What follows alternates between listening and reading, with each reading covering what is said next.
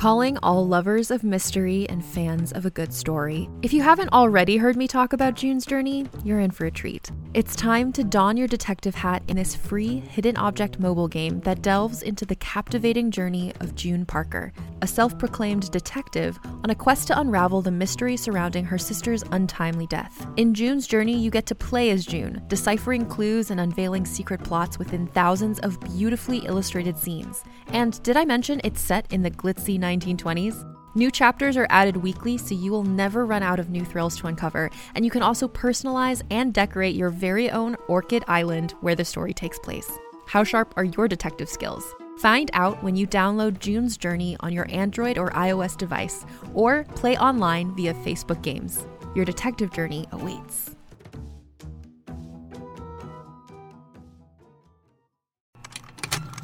Contained herein are the heresies of Radolf Burntwine, erstwhile monk turned traveling medical investigator.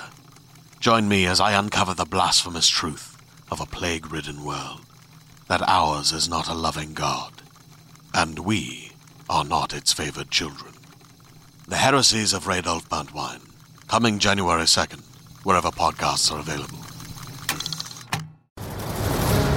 It's time for the Life Writing Podcast with your hosts, authors and screenwriters Stephen Barnes and Tananarive Due. All about creating the project of your dreams while living a balanced artist life. Be the hero or heroine of your own story.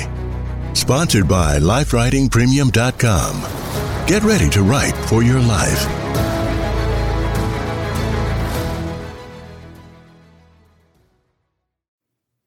Hi, this is Tananarive Due from the Life Writing Podcast. We love horror movies. So this spooky season, we're doing something special. This Life Writing podcast from last year breaks down classic horror movies we love and also a couple up to about 2022. Next week, we'll be back live with our favorite horror movies of 2023. Get ready to make your list and check it twice.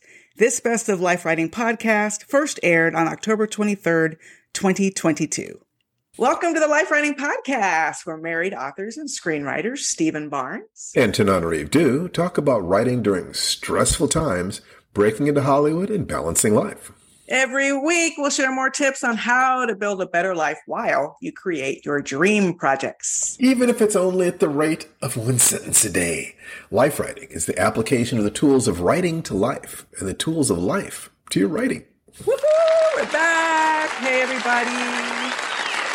I just noticed something when was I that? was listening to you at the intro. You have a damn sexy voice. Ah, well, back in I at mean, a damn sexy voice. Woo! Okay, let me try to stay focused.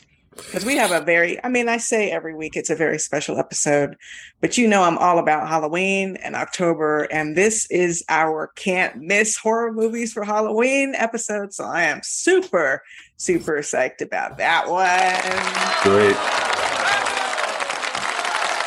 But, you know, as we always do about this time, before we get into the nitty and the gritty, let's catch up. Well, you know, you can either have nitty or gritty. Can you really have Nitty and both gritty. at the same time? Can, can, can it be nitty? Is it like nitty plus gritty or is it nitty times gritty? What the hell is Can you have nitty? nitty without gritty? I know you Now can I'm have gritty without nitty. I know what gritty is, but now I have no idea what nitty is. It's all so confusing. it's all so confusing. But anyway, let's talk about what's been going on in our lives because it's all very exciting. Woo! So good to be us. all right. So, what has been going on in your life, darling? Oh God, let's see. Probably sold a story this week, and the story was actually triggered by our previous guest, Cassandra Peterson, Elvira. Oh, uh, Elvira, and that was great. If you haven't listened to that show, you should go back and listen to it because it really was wonderful. it was. Um, but I did a story. I, I specifically wanted to try a story, piece of flash fiction, you know, because this gentleman asked me for a story and kind of pushed me on it and flattered me and said all sorts of nice things. So I finally said, all right, let me see if I can come up with something. So I decided to use this as an, as an opportunity to write a piece of flash fiction, which is basically fiction that you write all at one sitting. That's pretty much what it is. So I figured I could write the first draft of a story all in one sitting. So I created the outline of the story and then tr- did that on, let's see, on Google Docs. I did a Google Doc, created an outline, three act structure, and then transferred it over to Writer Duet. And then I wrote that's the, a screenwriting program. The screenwriting program. We talked about that before. It's and it's free. free. It's available. You can get that at www.writerduet.com. It's the best. And I then I wrote a very sketchy outline of the of the script. I did I did the, the best I could to create a, a, draft of the entire script in one sitting. It took me let's see, it was maybe about ten pages, and took me about two hours Wow. To to to do that. But the the trick there is that I'm not paying any attention to things like grammar and spelling and that with a script all you have to worry about is dialogue and plot basically. You know, you don't have to describe things very much. You don't have to worry about the texture of the language and so forth. So I was able to kind of gush it out. I think I did that today is is Thursday.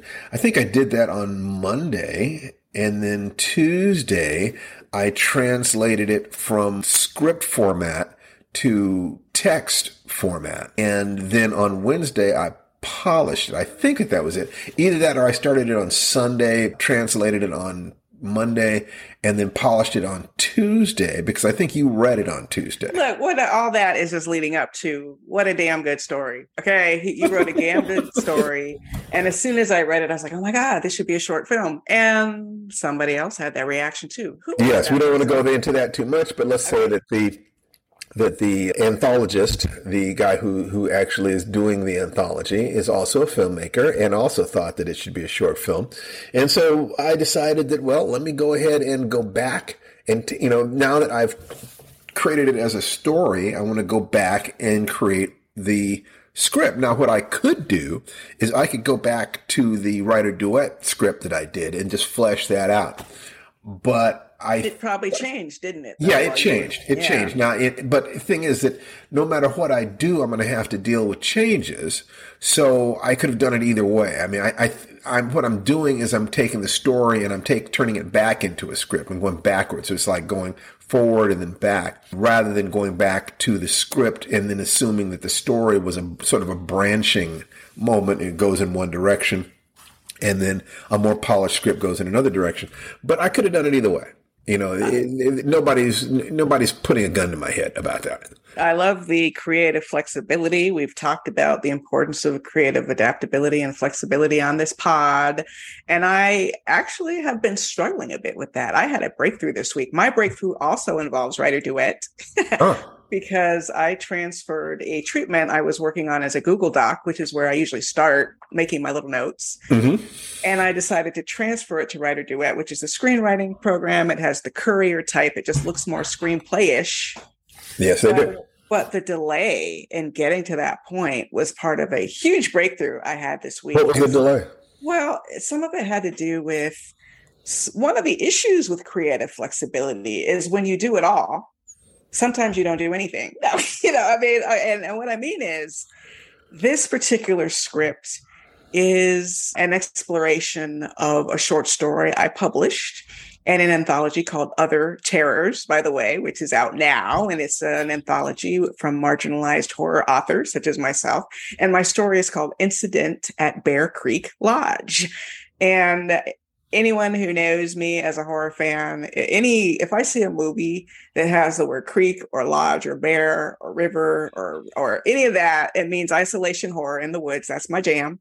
And I want to write my own isolation horror movie with a black family. And Incident in Bear Creek Lodge, that short story is the backstory that leads to, I, you know, I've been planning it out months in advance, but unfortunately, too much of it was planning because there's part of me that's like, do I write it as a novella? Do I write it as a novel? Do I break off another piece of it as a short story? And I wasn't doing nothing, is what I was doing. So I finally leaned into it as a screenplay again, which is where I wanted to begin in the first place. That's where I'm going to spend my energy that story, exploring the images, the scares, exactly the story I want to tell. And from there, if I want to break off a piece as a short story, if I want to break off a piece as something else, I will do that. But I am, this is at its heart and always has been a feature screenplay. And by golly, that is what I'm writing. And I'm making real headway and I'm super, super excited about it. So yeah. You can't you can't work in Hollywood unless you are super excited. That's the Oh yeah, that's the buy-in. that's right. That's that's the buy-in. You have to be super excited. By the way, have you seen the movie Wolf Creek? Wolf Creek. It's on my jams and the title. Maybe I don't know. Is it because it's it's apparently it's it's kind of a classic you know horror in the in the out in the outback in the sticks movie. That's not even on our list today. No, but it, I if you haven't seen it, then you know actually right. my list is not exactly the same as your list necessarily. No, we have different lists. We let's see what else is going on. Story that I wrote with Larry Niven, my most recent story with Larry Niven, which is called Sacred Cow, has is, has the cover is the cover story on analog. And it's been a long time since I've been in analog. Oh, that's, that's so that's great. a real that's a real honor yes. uh, to do that. And I I think that uh, it's a murder mystery and has one of the most wicked solutions that I've ever heard of. So I was very, very proud of that of that story, and Larry was very pleased with it. And so I I hope that you guys will find it. I, I don't know when the analog is available online. I guess it is. It is available online through subscription, but they're also the the physical the physical book. So check that out. Called uh, Sacred Cow. Stephen Barnes and Larry Niven. Oh, um, incredible! This is great. We both had a really good run with short stories re- recently. But yeah. Uh, what do you think the secret is to writing good short stories? Oh, you know, we should do a whole podcast on that. I, I, think just just coming up with that central nugget premise, the best character to experience that premise, and to know the emotional core of why you're writing a story. You know, I I would really love to get into that, but we have all these horror movies that we want to talk about. I want to get start talking about. Okay, fair enough. So we'll do the we'll talk about short stories another time. Yeah, let's do. It. And let's uh, talk about horror movies. So we can we can trade off. You can talk about one. I can talk about well, one. First, we have to have our our lead in to our segment on great horror movies that you may or may not have seen or haven't seen in a long time that you need to watch this Halloween. okay, that was all just the build up to that. Now, I, you know, I was trying to do a scream. Oh, here's my scream. There you go. Now, that totally sounds real. For me, I'm, I guess, several, lead us off. Lead several movies are movies that's like, what movie scared me the most? Yes. You know? And so there are a few movies and then there are a couple on here. There's, there's one of the movies on my list is the most extreme movie i've ever seen that i can still consider to be a good film you know? So uh-huh. there's and then there's one that is not a horror film traditionally but horrified me because of some social contextual stuff Oh boy! So you know, that sounds meaty. So I do think we should trade off. And yes, way, we, we, can trade this, off. This list is not like going up to number one or anything like that. We're not saying one is no. better than the other one. We're saying these are movies that scare the crap out of us, and you need to watch them or watch them again. So why don't you start, darling? Okay. Well, I'm going to start with one of the movies that scared me the most, and then I'm going to couple that with the reason why that movie is is important in a number of different ways. Uh, I think that it's probable that there are two movies that gave me the strongest fear response that I've ever that I've ever experienced in a movie theater. One was The Night of the Living Dead, which I Classic. was I was in from the from the time that movie started until it ended. I I've had very very few movies that have ever had me feeling as uncomfortable where I was looking around the movie. I saw this maybe, I don't know how old I was. I must have been 17 maybe. But I was looking around the movie theater trying to figure out where the exits were in case the people around me in the theater turned into zombies and came after me. I mean, I was, it, I was on the edge of freaking out. That's and how that's I just, felt all during 2020 in our neighborhood where the, uh, the MAGA flag was across the street. okay. But the movie that is important in a different way that also gave me a, a similar fear response was the Texas Chainsaw Massacre. And the interesting thing about the Texas Chainsaw Massacre is that eh, from the time eh, the title itself was so critical to the success of that film because nobody had ever titled a film something quite like that before that I could That's think true. of. And the first image in the movie is a rotting corpse. And the first sound in the movie is a narrator talking about the terrible things that were going to happen to these kids. The movie itself is not that violent. And there not that much happens in the movie in terms of direct bloody violence. Well, but you are seems that way. absolutely you're absolutely in an up in a state of upset from the very very beginning and what's important about that movie historically is that when Ridley Scott was going to make Dan O'Bannon's movie, the script Alien, Dan O'Bannon said, if you want to understand horror, you need to see this, and took him to go see the Texas Chainsaw Massacre. He said, this is horror.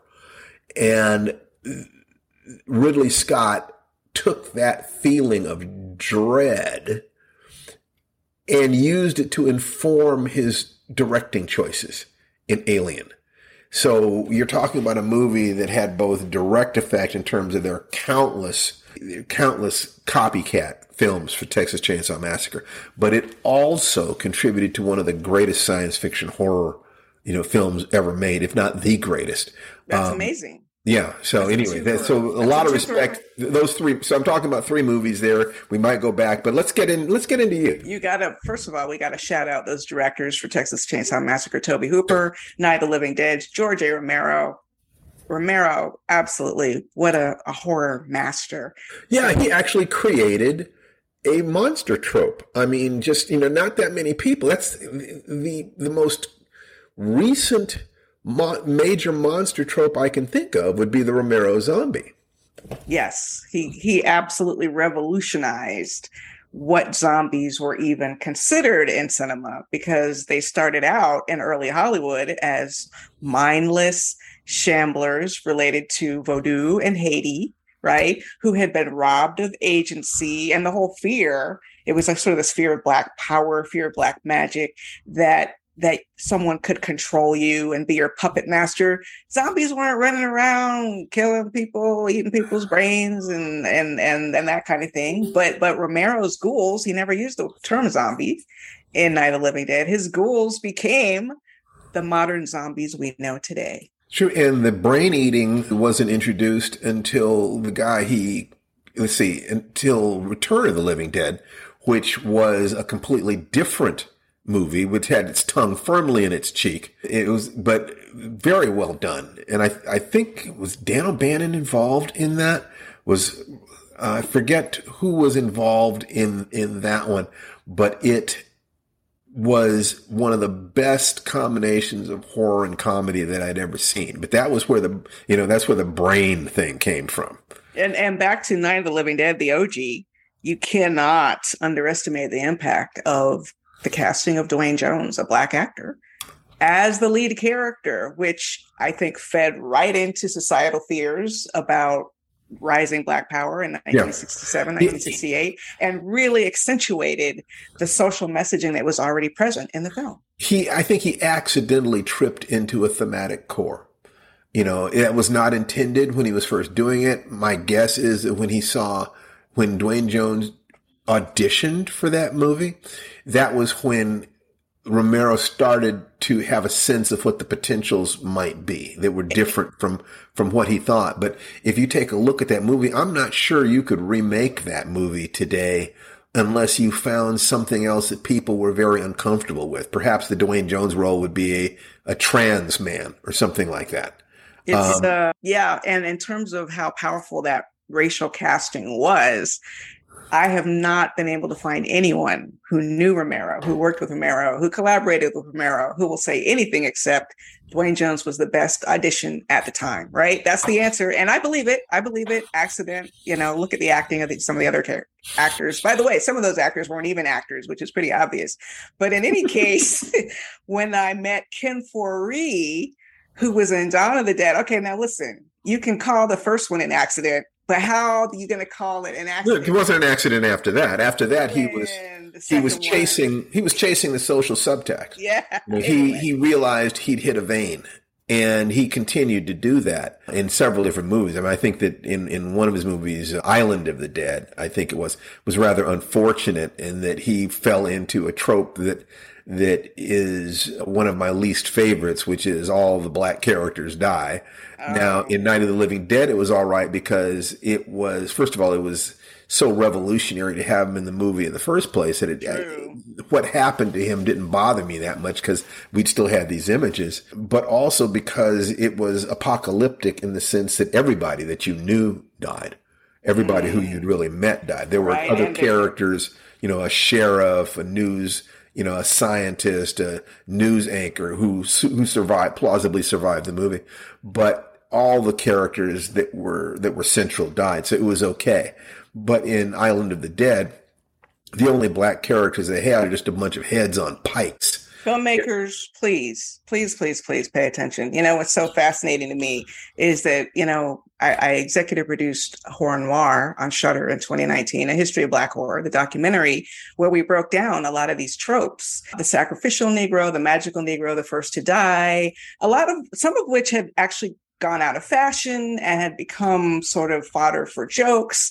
But with the push for diversity that happened after 2020, they're starting to reemerge like a new generation falling back on the same tropes because they don't have enough black friends and they to read their scripts that say, no, do not do this. This is such yeah, you see, disappointing. I would be less charitable than that.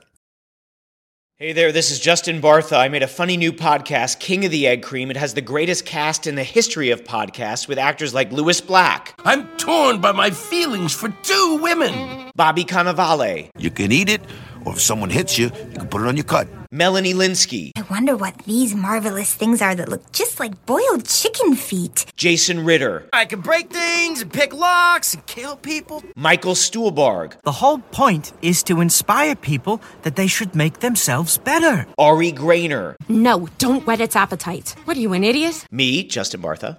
That's not just any egg cream, that's a Lemke's special. And all narrated by the hilarious Richard Kind. This is the story of Harry Dalowitz and how he rose from nothing to become New York's King of the Egg Cream. So if you like funny true stories, come listen to King of the Egg Cream, available wherever you get your podcasts. Oh that, that first of all, the the first to die thing hasn't been true for a generation. That you know, but extinction is killing them all is. But I think that it's not that they don't have any black friends; it's that on some level they they value black lives less. Oh well, absolutely. and it's not at a conscious level, but it's it. They're they're they're doing it in a way that they feel comfortable with. Then, if they a black friend would point it out to them, and once it's up at the conscious level, they say, "Oh God, I didn't mean to do that," you know. But they they're not asking themselves, "Why did they do that?" And just as a little plug, we do consulting for networks and studios. Yes, we do. Subject, and we have done it for some major names. Okay, but let me move on to my list. Please do. Uh, I'm going to look at the first two movies. I think they're the only two that deal with this subject. I'm looking at my list, and The Power of Grief. Steve and I have a new graphic novel out, The Keeper, and grief is the underpinning of the story. A young girl who is in grief and her grandmother who is also in grief have to come together and and try to survive. And grief is is a very common entryway into horror because as I've probably said on this podcast before, grief is the first time many of us experience horror, losing someone close to us. A dog gets hit by a car as a kid. Oh, there, I mean, that's horror well, you know, you've talked about transgression as a door into horror as well. No, but would, it's, it's, would you it's, differentiate those? No, well, transgression is is kind of the old school slashers of the '80s. If you smoked a cigarette or had sex, you were going to die. Hmm. And then, of course, you see it in more sophisticated films and stories like The Shining. You know, the alcoholism and child abuse by the father, you know, are the transgression that open the door to horror. So yeah, there's grief okay. that often will open the door and or and or sometimes people who are in grief also transgress. You know they're gonna get it. but anyway, that is yeah, unfortunately sometimes your transgression is having the wrong skin tone. We saw that in a horror movie yesterday. Uh, yeah. We knew that that guy was going to die just because he was you know, the wrong skin color. Pretty much everybody died, so that movie is actually on my list. oh wait, I took it off. Well, accidentally. Anyway, it's ooh, I might have to mention it later. It's old people on Netflix.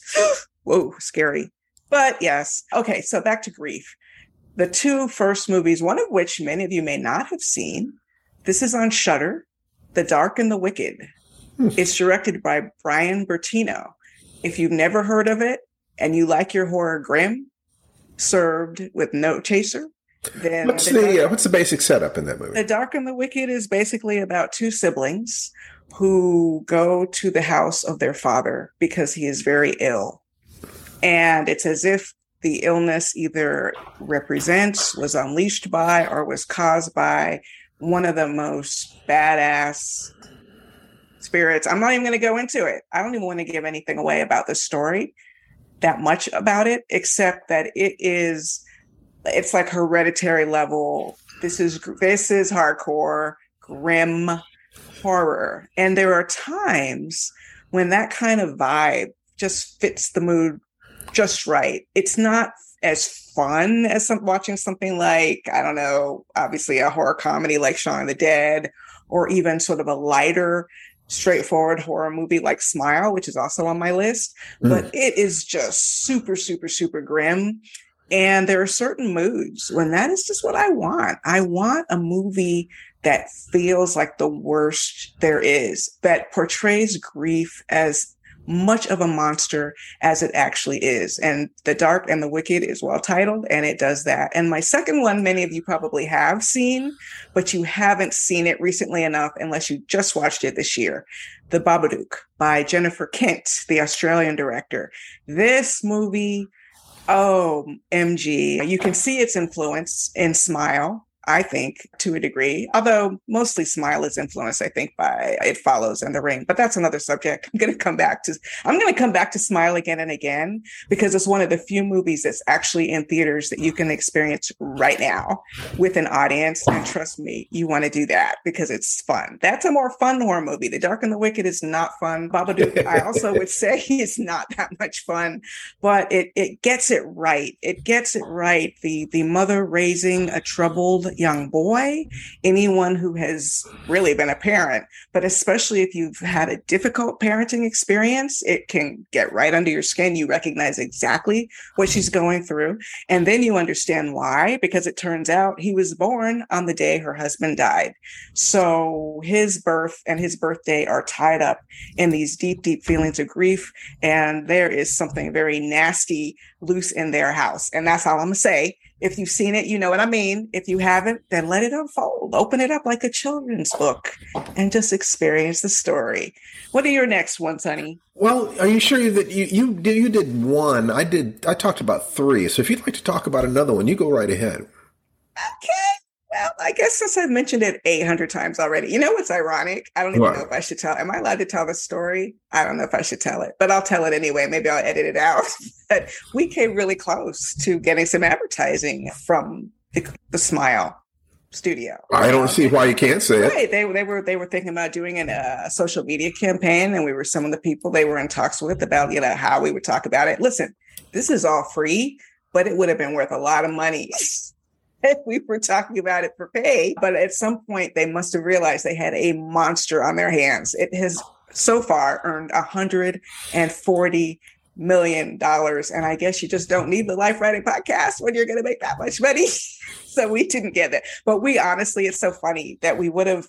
I mean, here's the policy if we ever get paid to talk about movies, we would let you know that, first of all. And second of all, we would not talk about movies for pay that we don't actually think are good movies. So yeah, if it's a bad movie, we probably won't, just won't bother to mention yeah, it unless we feel like we have to warn people away from it. Yeah, we've done that, but yeah, so so I'm not shilling Smile because I was paid to, although I almost oh, was, but it's just the best time I have had in a theater in a long time. Period. Right. It really was just not just because the movie was so much fun.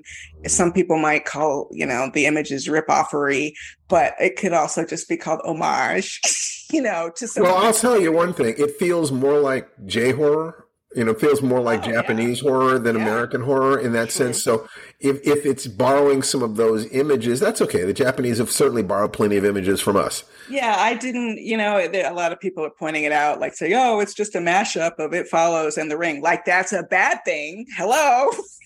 those are two great horror movies. Really, both of those should also be on our list and are not. So let's just throw those in. It follows in the ring. If you haven't seen those, why are you even listening to this? Just go watch. Well, let's tell a little story about the ring. We saw the ring originally not long after it came out in Japan. I managed to get my hands on what must have been a fifth generation videotape. Videotape. videotape, VHS videotape. It didn't even have subtitles on it. The, the no, honey, images. it did have subtitles, but it was so degraded that we could not read the subtitles. Oh, okay. That's the Is that what I it was? remember it. It was an old, just just picture an old degraded videotape. That's how we watched The Ring.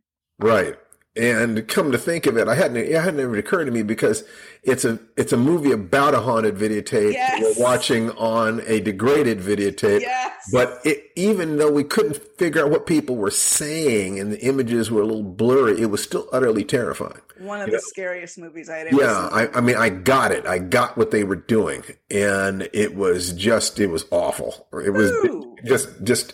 I understand why there have been so many movies based on. I understand why even the American version wasn't bad. It wasn't. It wasn't. Not, not, not, not, not bad. They, they did pretty, pretty good job. They translated that better than, let's say, The Grudge. Yeah, I think that The. Grudge didn't work at all in the American. No, I don't know why. It was terrifying in the That's- in the uh, the Japanese version. That's a whole separate And you know, conversation. it- if if you respect horror, you probably want to stay away from the movie that they did where The Grudge and The Ring do a mashup. You know, oh my! you know it's it's a comedy sort of, except it isn't, and it's not good, but it's sort of fascinating, like like a slow motion train wreck. Honey, you just admitted to all these people that you watched that movie. and Yes, I've seen it twice. I actually watched it- have been sitting next to you.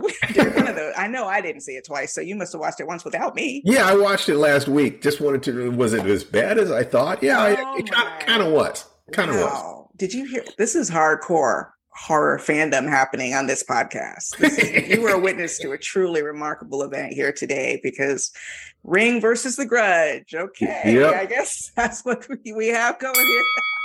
Who's going to be the winner? Okay, so you said, So- all right, so Smile was my next one. Now it's your turn. Okay, so it's my turn. I want to talk about one movie that's on my list, but it's the social context The Handmaid's Tale. Now, what disturbed me about The Handmaid's, it's, it's about a world. Handmaid's Tale, right? Handmaid's Tale. Yeah, the the uh, women are being tremendously oppressed and forcibly impregnated. Uh, But what disturbed me even more was that they murdered all the black people, more or less off screen, and never made any comment about it.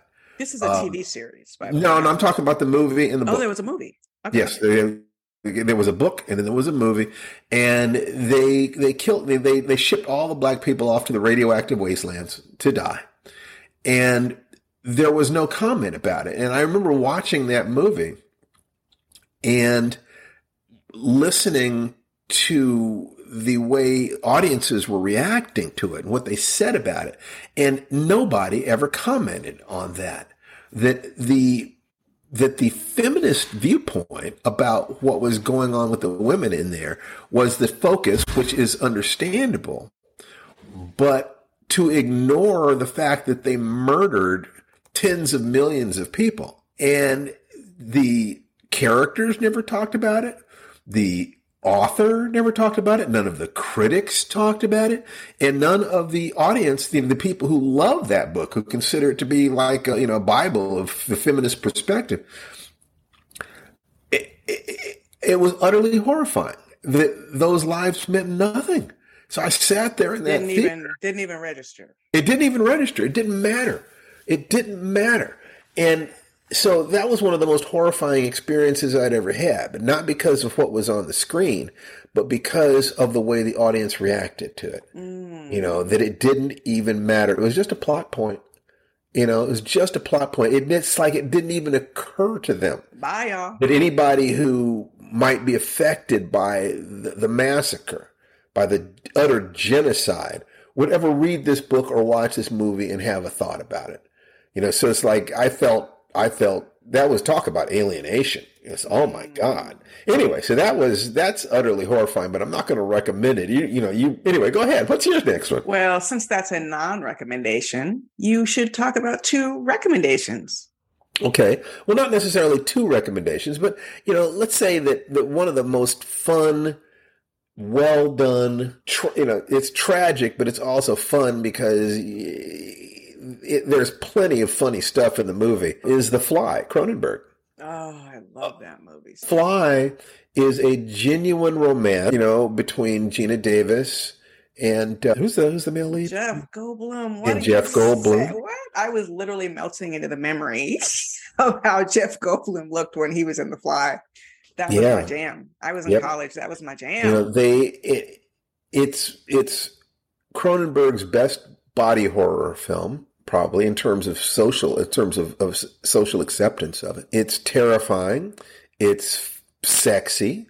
It's heartbreaking. It's a lot of different things, you know. And like I said, and when it's funny, it's very funny. Um, and when it gets gooey, it gets very gooey. I mean, there's some nasty, wonderful special makeup effects in that movie. Oh, Uh, just next. I mean, so many directors are absolutely channeling The Fly when Yeah. they do body horror. Period. Yeah, Cronenberg's sense of one of the most horrifying things in the world is the changes that are going through our body, starting with healthy changes like puberty, no doubt, or pregnancy. You know, a movie like The Brood is dealing with things like that, but also death and age and disease and, you know, sexuality. You know, think movies like Videodrome, and he goes there, and he really goes there. So, yeah, The Fly, you know, top marks. What about you? Well, I'm looking at my list and I'm going to group a couple together to talk about. I, I like going back and forth between movies that are classics, but people probably haven't seen recently enough, and movies you have not even maybe even heard of when, or haven't seen. So the two of those would also be, I think, somewhat coincidentally on Shudder, Host, which is by Rob Savage, and The Medium, which is a Thai horror film, and the product the director's name, forgive my pronunciation, is Banjong Pisanthanakun. Okay, so Host. Really quickly, it, it, it dropped during the pandemic when our lives had been reduced to Zoom, and it's a Zoom horror movie and it's done so well it's less than an hour i think Yeah. it's it's a feature but it's not two hour feature and it is tight the characters feel real and that's all you need. I mean if if if you it just drops you into trance because it literally looks like your whole day just looked. Yeah, we could easily do a show. Is that the one about the the, the friends who do the the? Yes, yeah, a- we could do a show about the production of that because what happened it was done during the pandemic, and the it was made by filmmakers, so they had the tools and the talent to do something that went way beyond its minuscule budget. I and mean, even it- it- with the oh sorry go on No, go ahead. I was just going to say, even with that minuscule budget, they managed to pull some effects literally out of their butts. Well, that's because they had the talent and the tools that, that the people who were acting in it ordinarily would have charged thousands of dollars, many thousands of dollars, to do some of the stuff that they were doing for you know for giggles, you know, for, for fun. So it it works. It it has some very very carefully judged special effects that you know when they when they come in, it's it's perfect. But other than that, it's there's nothing on the screen except talent. You oh, know, Oh, it- it, it, it, nothing, nothing, huge respect for that movie. I think talking about all these movies makes me want to see them again. Well, oh, is- sure, we can definitely going to go high on my list, and also it goes down smooth. It's so short. It's like you want to watch it and then like immediately watch it with someone else. you know, that's how it was for me. So that's one, and then the medium, which again is this is set in Thailand, and it is about a possession gone wrong. That's basically all I'm going to say about it plot wise, because those of us who love horror movies know that's all you need. Okay, there's a possession gone wrong, but it is documentary style. And the thing that works about the medium is also something that worked about the ring and also works about all kinds of very specialized marginalized or different or foreign language or horror is because it's coming from a different cultural and mythological sensibility. Like the the ring freaks and especially the grudge freak us out in part because in japan housing and space is so different from the way we use space and housing in the United States. And those camera angles are so unexpected and the mythologies are so new to us. Well, I think that it's unfair. edge. It's a little bit unfair to say mythologies. It's because it's literally the their spirituality, you know, Shintoism and so mm. forth. And so it has a different relationship between the dead souls and the living souls. Mm-hmm. Christianity, you know, it has has a, different is a different tradition, and I think that you can actually feel the sincerity that they're exploring something. They're showing you a, a worldview that is not quite our worldview, and they're doing it with commitment. So it is a little disorienting. We're you're it's off balance. So when in the grudge that little kid's face appears in odd positions, it helps to feed into that sense of I'm I'm not I don't know where I am on the map of reality. And Yeah. anytime you do that, you fall into the hands of the creator and you have to trust them. At that suspension of disbelief, you literally can't you, you can't get out of the maze without their help. So all you're doing is trusting them and, and, and moving forward. And and the medium is described as Thai South Korean, so I want to correct that. Okay. Co-written and produced by Na Hong-jin and directed by, as I said, Banjong Pishanun. Oh, Pishan! I should have quit while I was behind the first time. So sorry, to everyone. Literally, Pisenthu Anakun. Okay, is this director? And I, I will just say that because it's mockumentary style, which is a great cheat in horror if it's done well, it can also be incredibly tiresome if it's not done well. In fact, the movies I will turn off the fastest are mockumentary style, found footage style, done badly. I'm out five minutes. You better convince me that these are real people and that I give a damn what they're doing. And this movie does that. And it's about, as I said, a possession gone wrong. A lot of my favorite movies on this list are about demons. I make the joke that in a horror movie, if you move into a house, you start hearing strange noises, you find yourself saying, hello, you better hope it's a ghost and not a demon. Okay. Because nine out of 10 times a ghost is just trying to let you know it exists and look what the hell happened to me. Okay. That's all they want. A demon will ride your ass for generations. Okay. when you have a demon on your ass, I believe it was Richard Pryor who said, You truly do have someone on your ass. Yes. okay. So this is a demon from a culture I don't know. It's a, an expression of a demon I have never seen anything like before. And if you are into demons and you are into getting the crap scared out of you, then do not miss the medium. Cool. Well, you you embarrassed yourself with a mispronunciation, so I will do the same thing. A director named Pascal Laugier. Laugier. Hmm, Say it with confidence, baby. Say it with confidence. Laugier. I'm going to say Laugier. L A U G I E R. And the movie, it's a French movie. It's called Martyrs. And Martyrs is the most extreme horror movie I've ever seen that I thought was worthwhile. Wow. Where I thought to myself that they they had a point to what they were doing. They had a reason for what they were doing. They justified the extreme images. And it's about a woman, or is it two women? It might have been, who escapes from a group of, are they devil worshippers? Something, who escaped from them years ago and is seeking revenge and to find out what happened to her because some of her memory is, is missing. And let's just say that her, her journey to discover what happened doesn't go well. And what was going on is believable and horrifying. So it's, you know, it could actually happen. Oh, Um, ooh, those are almost too scary. For Yeah, yeah. So martyrs, martyrs goes there, but it is for people with a very strong stomach. Wow. Yeah. Once you start to cross that line into realism with human horror and the cruelty that people do to each other, that's Yeah. tougher for me. It's for the same reason I, I can't deal with true crime. I'm just like, nah, that's not my thing. I Yeah, I haven't been able to watch Dahmer yet. I watched yeah. one episode. I need that prism of fantasy to distance me from. from I mean, I, it's the real life horror I'm trying to escape from, as a matter of fact. But but like you said, it's you know, if you really like it, rough. if you like it rough. Yeah, if you like it rough, that'll do. Uh, and I might as well mention another one, you know, before we go on. Is just you know, let's. It's also rough, but also a huge amount of fun. It's fun horror. It's Car- John Carpenter's The Thing. I mean, oh. you know, just just I mean, incredible makeup effects. It's fun in retrospect. Acting, yeah, fun, fun in retrospect. I mean, once again, it, it's a movie that knows when to use humor to release the tension. But Kurt Russell does such a great job in the lead, and Wilford Brimley. I think that was his very first movie. Same thing with Keith David. His first movie. His first movie.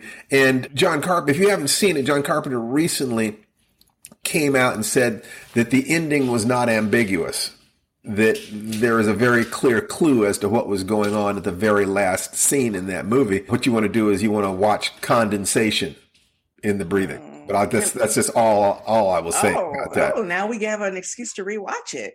Can yeah. I just tell? I have to tell a little story. I was I was taking part in an event. I went out into LA and I got all glammed up and I did some on camera stuff talking about oh. horror. And I apparently missed my chance to meet John Carpenter Aww. in a green room where we could have actually talked by 15 minutes. That is a shame. Oh, that's a real, real shame. I, I mean, I almost literally, I think I might have cried a real tear when I heard. I might have. I don't blame you. It was a long day, and you know, it's a big deal to drive all the way out there, and and I don't do it that often. So to know that I was that close to one of the horror idols, I could have just honestly had a chance to let him know what his work has meant to me, and and he might have said something fascinating, and you know, just anyway. I'll well, this it- is this is a guy who has created multiple films that are important in this genre. Yes. Actually important. I mean, from, you know, Halloween and The Thing, and there's actually one more movie on my list. Uh, it's not important, but it's really good. Let's talk about it now. Okay. The Mouth of Madness. In the Mouth of Madness.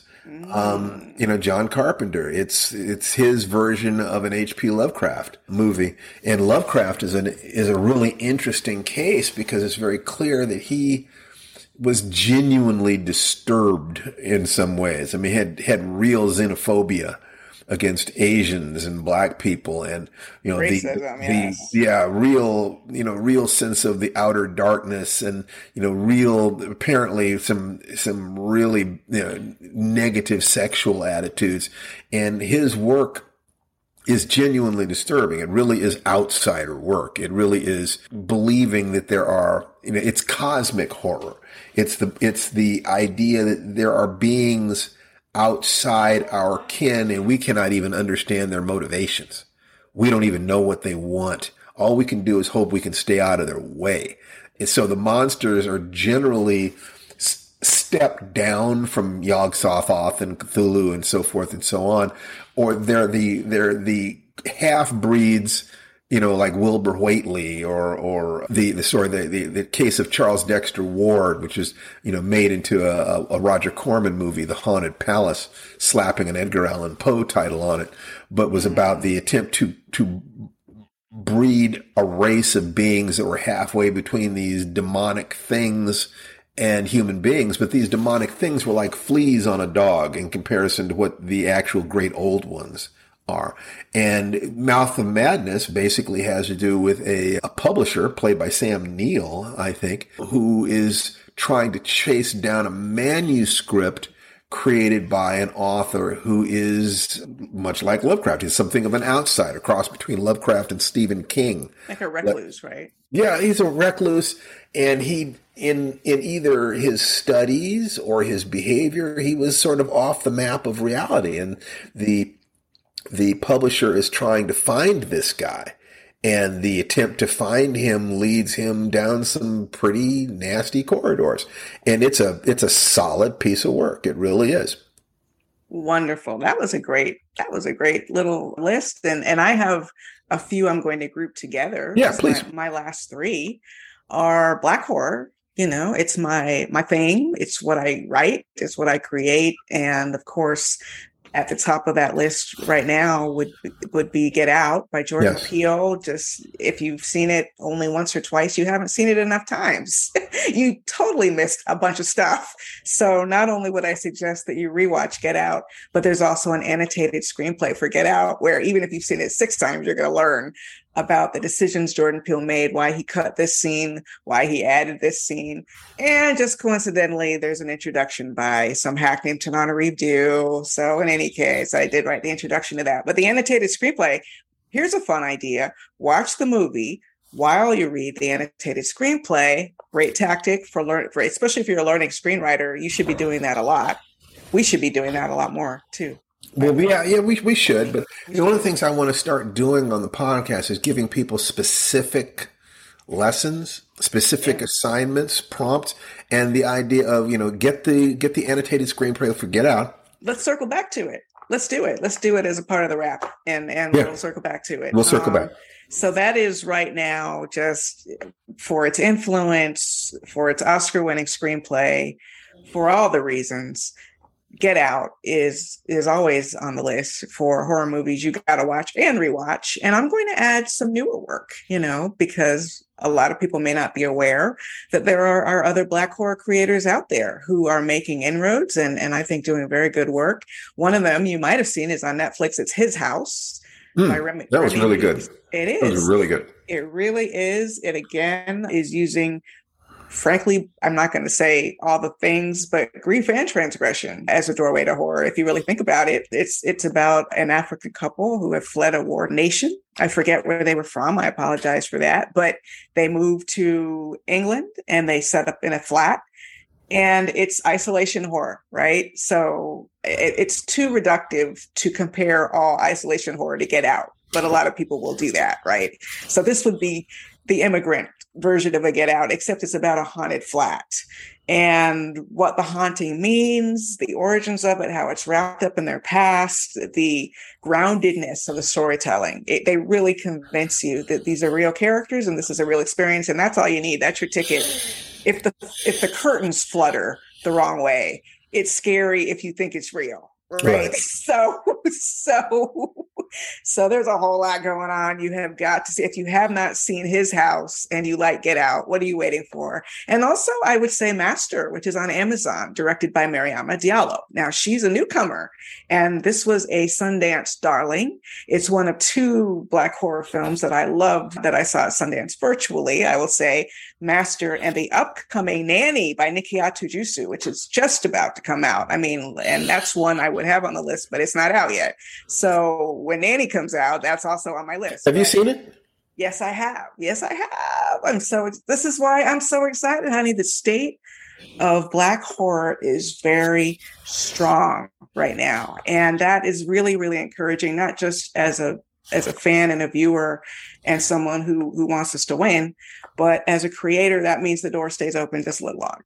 you know, let more good. people in, let more people in. So yeah, I, the master is isolation horror told from the point of view of a black faculty member which resonates with me as a black faculty member at a predominantly white college and a black freshman.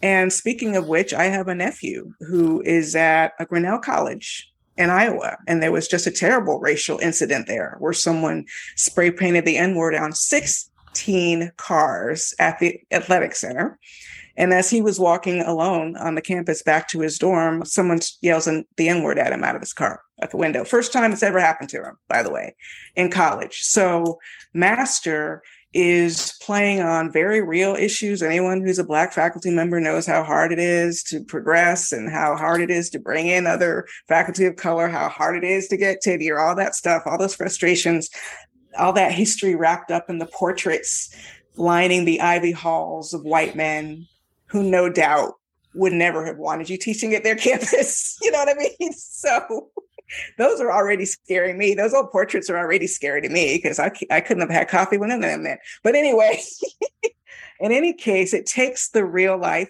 trauma and there's enough of the supernatural, there's enough mystery, I think, to give you the emotional distance that it's not re traumatizing. You know, it's a very fine line. It's a very fine line when it's too real. And trust me, there are parents who watched this movie Master and were like, "Oh hell no, you're not going. you're going to Spelman. You're going to Morehouse. You're going to Howard." Because now there's just enough truth you can smell it.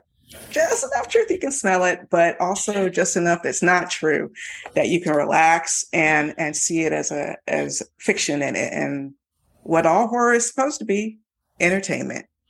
There you go. Well, you know, that's a, a very strong recommendation at the end. And I think that might be a good place, a good stopping place. This is a good stopping place. And this is a good time for us to go into our lesson of the day. Yes. You know, that's the wrong music. I don't mean it to sound we'll like find the right music for breaking it. news. But, but anyway, it's like Look, I mean it, it it has to do with one of the best pieces of advice that I've ever heard. That if you want to write scripts, what you should be doing every Saturday night is you should be watching a movie while you're reading the script for that movie. So if, if it's a new movie, a movie you haven't seen before, watch the movie once and then watch it a second time and read the script for it. Find the scripts, download the script, get it from off of Amazon or from your local bookstore. And you want to see, you want to develop the muscle that understands how what's on the page relates to what's on the screen. What's on the screen relates to what's on the page. Doing it that way, if you will do that, if you did that for a year, you would know more about screenwriting than most people coming out of MFA programs. It is the easiest, most fun, and most immediate way to develop your chops. And I cannot recommend it too highly. Yeah, Steve and I lecture about this, but but too many emerging learning screenwriters believe that they can learn how to write screenplays by watching movies. And there are so many reasons that is not true. I there's barely time in this podcast to explain why that's yeah. not true. But a, a, script is a template for that movie. That's right. It's a, a script is not a movie. A script is, is is a blueprint for a movie. What you need to know how to write is that document that got that writer paid. Right? Yes. You need to know how to write that document. How to get in the door. In the now door, that, got the credit. If you unleash all of this imagination for for a, a whole crew, literally of people who actually made. And your first your first reader, the the director, the person who reads the slush pile, or the the producer, you have to not only give them a movie, but you have to kind of entertain them you know that that you you want them to feel some emotions while they're reading your script so by reading scripts and looking at how the writer engaged the emotions of the person with the checkbook. Yeah critical critical thing because it is you're not going to get paid in hollywood based on how well how good you are at writing. You're going to be paid in hollywood based on how much emotion you can trigger in the person who makes the buying decision. Can you sell it? It's the marketing and the sales as well as the construction of the art form. So, so if you can understand that then you have a chance in the business so absolutely take that advice. Yeah. And that's the, the kind of out, advice. The Get Out annotated screenplay is a great start because absolutely. is an Oscar winning screenplay. Why not read the best? Absolutely. Uh, read this Oscar winning screenplay while you watch Get Out for the fifth or sixth time. It, it'll be worth your while. You'll learn so much as a writer just doing that or, or, or other scripts too. Just do and, that. And that is the kind of advice that you get in the Life Writing Premium program where we've, you know, we have taken every wonderful piece of advice that we've ever gotten from other writers and our own perceptions and our own what experiences. That's right. And created a weekly program that will take you from zero to hero. oh my God. Is that our new slogan? I don't know that one. But but I think what Steve is trying to say is even if you've never published, even if you've never published, for example, the Life Writing Premium is literally a blueprint to help take you from being an unpublished to a published writer. Or if you're already a published writer, but you're not publishing with enough frequency, you're having trouble staying motivated, having a weekly program that motivates you, stimulates you, puts you in the company of other writers on our social media page. That is what Life Writing Premium is. It's for writers of all types, and it includes people who want to write short stories, novels, and screenplays. It's for all of y'all. Absolutely. All of us, I should say. We're on www.lifewritingpremium.com. That's right. www.lifewritingpremium.com. Okay. Well, that's, I think that's it for today, isn't it? It was good. I hope you guys were, were taking notes with all those great horror movies. I'll try to have a list of the movies in the podcast description, but we were kind of going off the, the script. So uh, there are a lot of movies that won't be there, but uh, listen to it over and over again if you have to. Share it with your friends, leave a review, follow us. Thank you so much for listening to the Life Writing Podcast. And just remember to be the hero or heroine in the adventure of your lifetime. Bye bye, everybody. Bye bye.